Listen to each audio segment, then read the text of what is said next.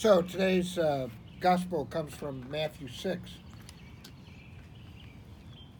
This is 19 through 34.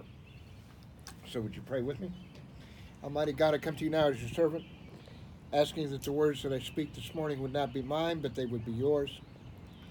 Asking us, O God, asking you, O God, to fill me with your Holy Spirit. Asking, O God, to open the ears and the minds and the hearts and the souls of those folks here today that they might receive your words. Fill me with your Holy Spirit that I would do your will and not my own. In Jesus Christ's name I pray. Amen. Don't hoard treasure down here where it gets eaten by moths and corroded by rust or worse, stolen by burglars. Stockpile treasure in heaven where it is safe from mouth, moth and rust and burglars. It's obvious, isn't it?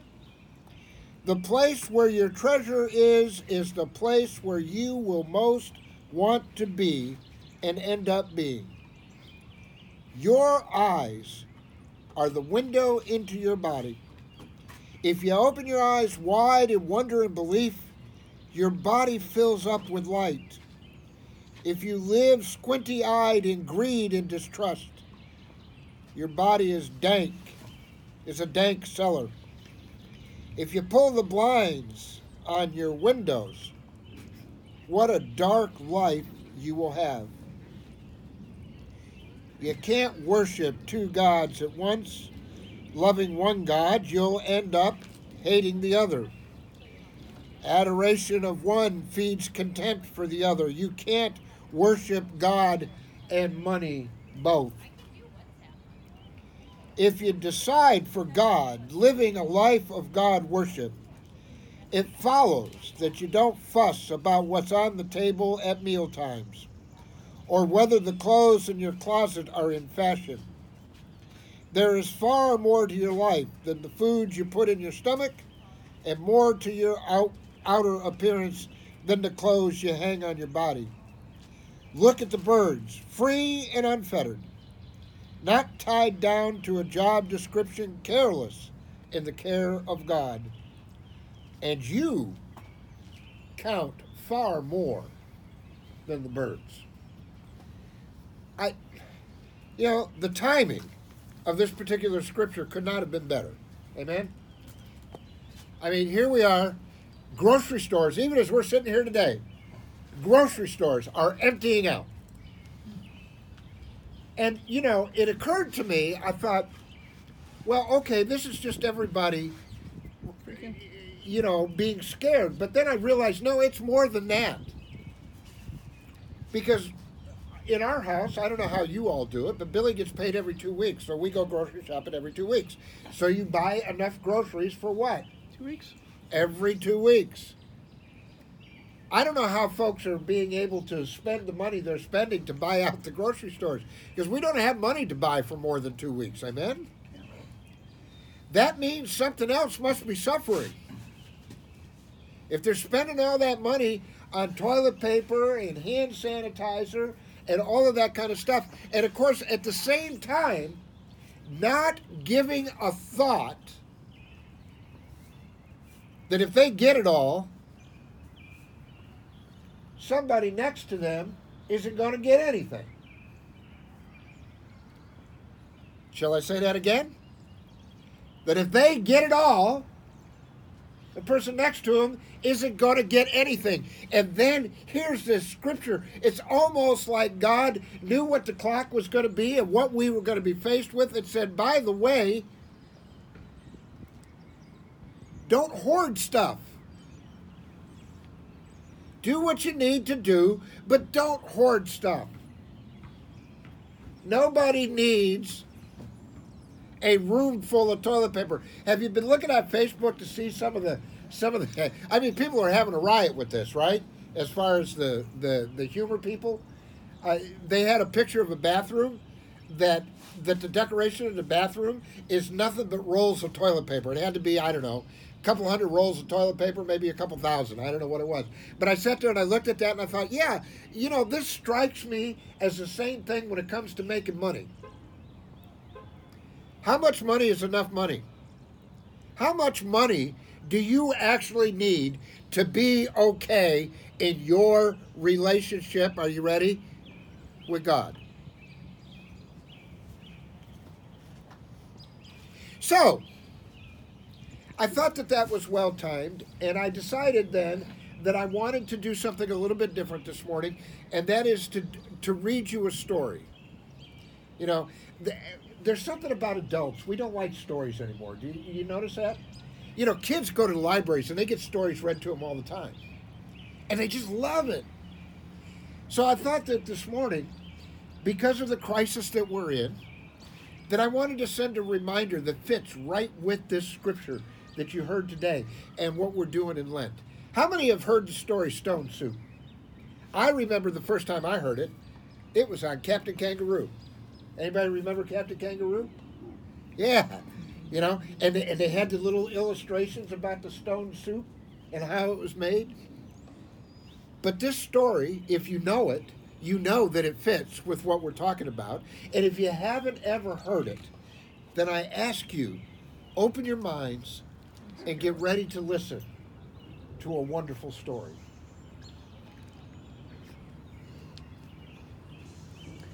Once upon a time, a stranger rode their tired horse down a back country way, road on their way home. And it was a long journey. And it was late in the afternoon, and the man was tired and he was hungry. And he came across a small village, and he thought to himself, I'll get something to eat there and find a place for the night. And suddenly, the horse that he was riding tripped, throwing the stranger to the ground.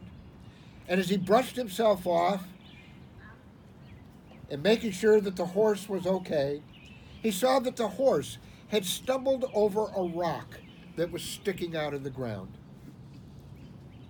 He walked over to it and he dug it out of the earth so that it would not trip anyone else. But it was a splendid rock. It was almost perfectly round and it was smooth and it was very beautiful. And a stranger liked the rock, so rather than just throw it away, he put it in his saddlebag and he climbed back up on his horse and he continued on to the village. As the road passed the first house, the village people stopped and stared at him as he rode by. He waved to several of them, but nobody would wave back. And finally, he got off his horse and he approached a woman standing in front of a small house. Good evening, he said cheerfully. Could you spare a bit of food for a hungry man? Now, I want to stop here for a minute. Think about that and how that relates to today. Walk up to somebody's house, knock on their door, and ask them if they could spare a bit of food. The woman began shaking her head almost before he had finished his question. We have had a poor harvest here. We are worried that there is barely enough food for our family. I am I am sorry. We have nothing to give you. And she walked into her house, shut the door, and you heard it lock. The man continued to the next house where a farmer was working on on his wagon and he says, Do you have a place at your table for a hungry traveler? And the farmer looked at him and he said, It hasn't rained for the last month before the harvest. What little we have is for our children. And at every home, the stranger heard the same sad story. The harvest had been poor. There was not enough food to make it through the winter. Everyone was very worried about themselves and their immediate family. Completely discouraged and very hungry, the man sat down under a tree in the village square. And he thought to himself, poor people, in a few weeks, they will be as hungry as I am. Suddenly, an idea hit him.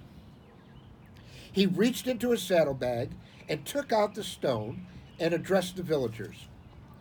Gentle folks of the village, your worries are over. I have in my hand a special stone that will help take you through the long winter.